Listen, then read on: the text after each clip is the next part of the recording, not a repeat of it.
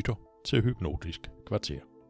Her fortæller jeg om emner, der relaterer til hypnose, mentaltræning og det at leve et rart liv, tryg og vel tilpas. Hjerneskader og hypnose er et af de områder, der har min særlige opmærksomhed, fordi der her kan gøres en massiv forskel i livskvalitet. Senhjerneskade er et af de områder, hvor jeg mener, at det er magisk at se, hvilke muligheder der findes i mennesket til at overkomme selv voldsomme oplevelser og finde en normal tilstand, som mennesket igen kan trives i. Det er der, jeg mest tydeligt oplever, at mennesket er magisk. Det, som nu kaldes erhvervet hjerneskader, betegner skader, der opstår i hjernen efter det 14. levedøgn. Opstår der for eksempel en skade ved en hjerneblødning eller en ulykke, så vil hjernen naturligt have nogle fysiologiske defekter, som sætter grænsen for, hvordan livet kan leves bagefter. Den idé kan påvirkes under hypnose, så hjernen tillader at genoptage flere og flere af de områder, der behøves for at fungere mere frit. Ifølge tal fra Hjerneskadeforeningen lever mere end 230.000 danskere med en form for hjerneskade. Så at undgå at møde en med en hjerneskade er derfor højst usandsynligt. Mange af de hjerneskade, jeg har mødt og arbejdet med, fortæller, at de særligt er generet af, at det ikke altid er umiddelbart synligt, at de har skaden. Hvis deres gang for eksempel er besværet, eller en arm er låst i spasmer, så er det åbenlyst. Men selv der vil det ikke altid fremstå klart, at de måske har behov for, at du taler lidt langsommere eller mere tydeligt. Og selvom det er, så er det langt fra altid det, de har brug for. Nogen har fortalt, at når folk ved, de har en hjerneskade, så nærmest råber de, som om skaden også havde ramt hørelsen. Alt i alt kan det være forbundet med en ydmygende følelse af at have fået en skade på hjernen. Udover besværet med selv at opleve begrænsningerne. Fordi enhver skade er unik og varierende, så er det min erfaring, at alle hjerneskader påvirker mennesket forskelligt. Og selvom der er mange fællestræk med for eksempel begrænset bevægelighed, hukommelses- eller koncentrationsbesvær, træthed, mental udmattelse og meget andet, så er der hos hver enkelt en særlig nuance, der adskiller den fra andres oplevelse af tilstanden, for det er en tilstand. Og jeg betragter begrebet tilstand som noget, vi kan være i gennem kortere eller længere perioder, og ikke nødvendigvis altid den samme tilstand. At have en hjerneskade kan i lange perioder opleves som uendeligt, som om intet forandrer sig. Virkeligheden er, at der løbende sker forandringer, særligt hvis der også arbejdes for det. Under min hypnoseuddannelse blev jeg opmærksom på muligheden for måske at gøre en forskel på det område ved at bruge metoder og teknikker fra hypnosen. Dengang var Jonas Lindeløv i gang med sine første studier af hypnosens eventuelle virkning på hjerneskader. Siden har han udvidet undersøgelserne, blandt andet med støtte fra Trykfond. Nysgerrigheden var vagt hos mig, og jeg havde anledning til umiddelbart efter at afprøve nogle af mine idéer om hypnose og hjerneskade med en af mine venner. Desværre var han blevet ramt af to hjerneblødninger umiddelbart i forlængelse af hinanden, og det medførte blandt andet en delvis lammelse i den ene side. Vi havde aftalt at mødes for at holde hans situation og oplevelser sammen med mine forslag og idéer, for måske at afklare, om vi kunne forbedre hans situation. Dengang så vi sammen hans manglende frihed til at bevæge sig som et af de umiddelbare punkter på listen. Den kognitive formåen, hukommelsen, koncentrationen og det mentale overskud anså vi for at være næste punkt, og sådan gennemgik vi det, han mente var mest generende. Med besvær tog han imod mig ved indgangen til hans hjem. Rollatoren stod konstant i vejen, og den ville til synlande mest forhindre ham i at komme fremad på vejen tilbage til stuen. Her satte han sig på langs sin to-personers sofa med ryggen mod armlænet. Jeg satte mig ved siden af en tre-personers sofa, og det gjorde, at han var nødt til at dreje sig, når han ville se på mig.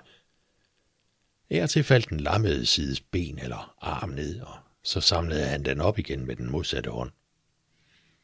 Efter nogen tid ville han kunne se lidt over på mig, hvorfor han, da armen alligevel var faldet ned, humpede hen over sofaen på enden. Mens vi begge var dybt engageret i samtalen, satte han sig mod det modsatte armlæn, så han nu havde front imod mig, løftede det lammede ben op med den raske hånd, hvorpå den lammede arm af sig selv lagde sig på ryggen af sofaen. Vi fortsatte samtalen, og det slog mig, at når den lammede arm selv kunne finde op på rygstødet, så var der i hvert fald kontakt til musklerne. Efter en lang og god snak, som gamle venner gør, begyndte vi så processen. Han placerede sig på en briks med et tæppe over sig, og jeg havde forberedt nogle mentale øvelser og forslag til hans underbevidste sind, og efter cirka 25 minutter, hvor han fortsat var i hypnose, skubbede den lammede arm tæppet væk fra overkroppen. Efter yderligere cirka 10 minutter talte jeg ham ud af hypnosen, og han spurgte, hvordan armen og tæppet var kommet dertil. De gik op for ham, at det var foregået helt af sig selv, og han løftede sådan ellers lammede arm, spredte fingrene og prikkede sig selv på næsen, bare for sjov for første gang siden skaden. Han fortalte samtidig, at det blokerede ben var totalt afslappet for første gang siden skaden, og uden de der spastiske kramper, der ellers havde fastlåst musklerne. Han fortsatte selvfølgelig sin fysiske træning, og ganglængden blev stadig længere for hver dag. Da vi mødtes næste gang, efter et par uger, havde han returneret det udstyr, der skulle hjælpe ham til at løfte foden på det ellers lammede ben, når han gik, det var blevet overflødigt, og vi fortsatte processen. Har man en sådan skade, så vil det mentale råderum, evnen til at holde fokus normalt være begrænset i forhold til tidligere. Derfor er det usædvanligt, at varigheden af hypnose er som hver andre uden skaden. Og som vi mødtes flere gange, så blev han i stand til at være i hypnose længere tid for hver gang, og efter tredje møde holdt vi en lidt længere pause, fordi han og hans hustru skulle på ferie. Hun sendte senere en film til mig, hvor han var ude at snorkle. Da han nærmede sig kysten, rejste han sig, svejede lidt til balancen var sikkert og gik så langsomt ind på stranden. I alt arbejdede vi fem gange med hypnose, hvor efter vi enedes om, at vi dengang havde opnået, hvad der var tilgængeligt. Og her godt fem år senere har han generhvervet sit kørekort, kan igen bevæge sig omkring. Grænsninger, ja, men selvstændigt fordi han fortsatte med at træne. Og det kræver mod og fightervilje at have sådan en skade. Siden har jeg mødt mange med hjerneskader, det slår mig hver gang, hvor enestående fightere de hver især er. Alt, hvad der tidligere var almindeligt og hverdagsagtigt, er forandret. Som et trylleslag skal mange ting læres på ny. Nogen på grund af sproglige udfordringer, som visse ord eller navne, der er forsvundet. Jeg arbejdede på et tidspunkt med en mand, der havde mistet alle navneord og navne på personer, han ellers kendte. Han kunne snilt spille kort med vennerne, men makkerens navn var slettet fra hukommelsen. Og skulle han hente tomater i drivhuset, kom han som ren ind med noget andet. Under hypnosen genfandt han de forsvundne ord og kunne igen deltage i en næsten almindelig hverdag med udflugter, biografer, teaterbesøg, socialt samvær med mere overskud og alt det andet, han holdt af. Andre oplever alene fysiske begrænsninger, og andre ikke. Og det er netop den funktion, den beslutning, som engang var virkelig god til at skabe ro omkring personen, der nu kan ændres, så det bliver tilladt at deltage mere i hverdagen. Gen kombinationer på mange måder, og derfor er det så vigtigt, når vi arbejder med hypnose ved hjerneskade, at afklare ikke blot, hvilke områder begrænsningerne er på, men især, hvilke områder, der skal have første prioritet. Meget ofte så vil det for eksempel være blokering af bevægelser, som er forbundet med angsten for at skulle træne, både gang og trapper og alt andet.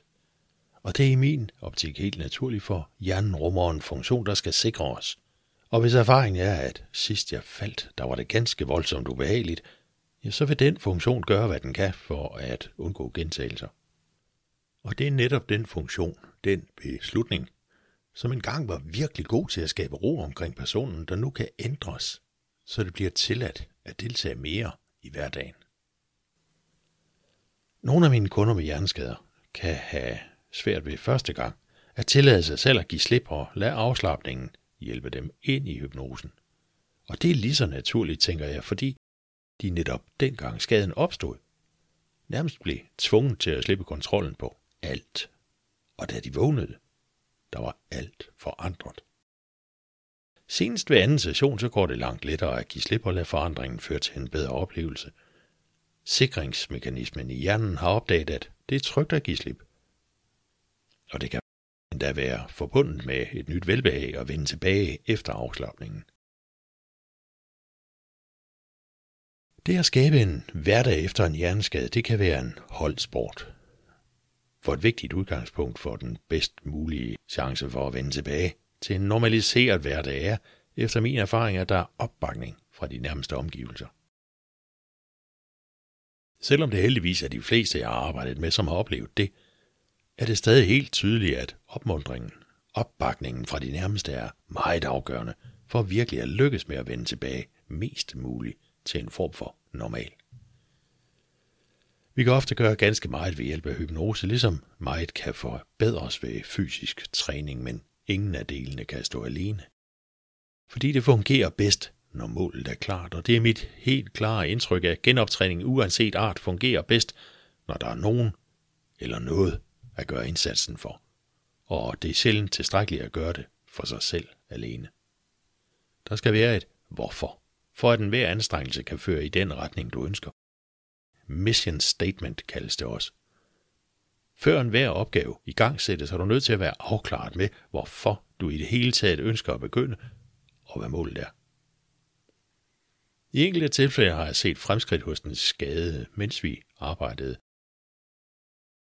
Og efter nogen tid var der imidlertid kun relativt få forbedringer tilbage. Det kan selvfølgelig være et sammentræf, men jeg undrer sig over, at det ofte sker, hvor partneren eller nærmeste familie synes, at det for eksempel var for længe inden den gamle normaltilstand er tilbage, hvad den måske aldrig kommer fuldt ud. Eller partneren synes, det er for dyrt med den langvarige træning, fysioterapi, hypnose, træningsophold og alt det andet, selvom penge i de familier var absolut uden betydning. Prioriteringerne lå hos den bevilgende myndighed, som en klient beskrev det, på andre områder end på genoptræning. Og det er et valg, vi så nødvendigvis må acceptere.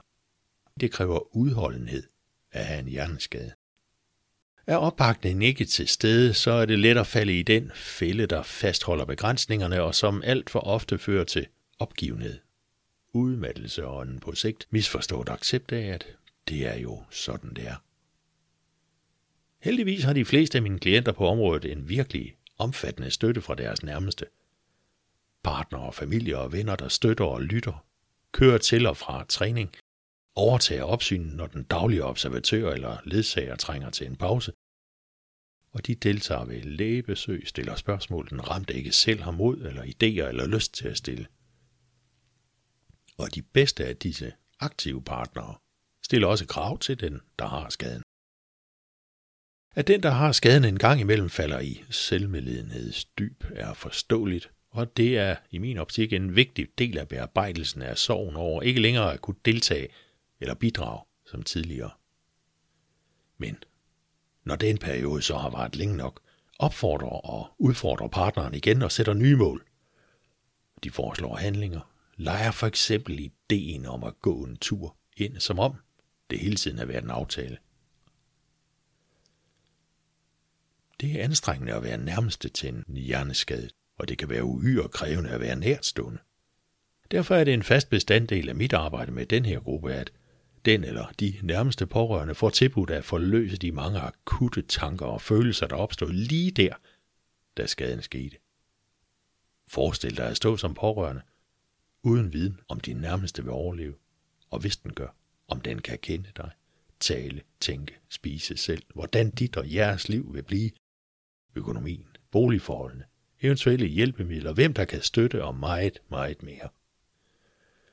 Alle de tanker udgør hos næsten alle i den situation en uoverskuelighed, der forankrer sig og over tid udmatter. Et hvert signal, der kan mistænkes som tilbagefald eller en ny skade, overtolkes, og i den akutte situation fryser normale sunde reaktionsmønstre fast, fordi der mangler en strategi for, hvordan sådan en begivenhed skal håndteres. Naturligvis har kun de færreste en strategi for det. Ingen af os forventer jo, at det sker. Selvom ca. 26.000 voksne og ca. 1.500 børn årligt rammes af en hjerneskade. Det er derfor også uhyre vigtigt, at den eller de pårørende finder måder at holde fri på. Måske nogen kan holde opsyn, hvis det er nødvendigt. Eller en gammel fritidsinteresse kan tages op igen. Et kaffemøde med gode venner, der kan gøre hverdagen lidt anderledes, kan gøre under. Og give den pause det frirum, som er nødvendigt for at lade op, og igen have overskud til at fortsætte i retning af målet, sammen med den, der har skaden. Kender du en, som har erhvervet en hjerneskade, så er det derfor afgørende at være der for den. Ja, det kan, og det vil være opslidende, frustrerende, udmattende. Både for den, der har skaden, og for de nærmeste omkring den. Ikke desto mindre synes det i min erfaring at være et mindst lige så stort aktiv som al anden genoptræning, at der er en gyldig grund til at vende tilbage til en form for hverdagen, så godt det er muligt. Der skal være nogen og noget at gøre det for, og allerbedst med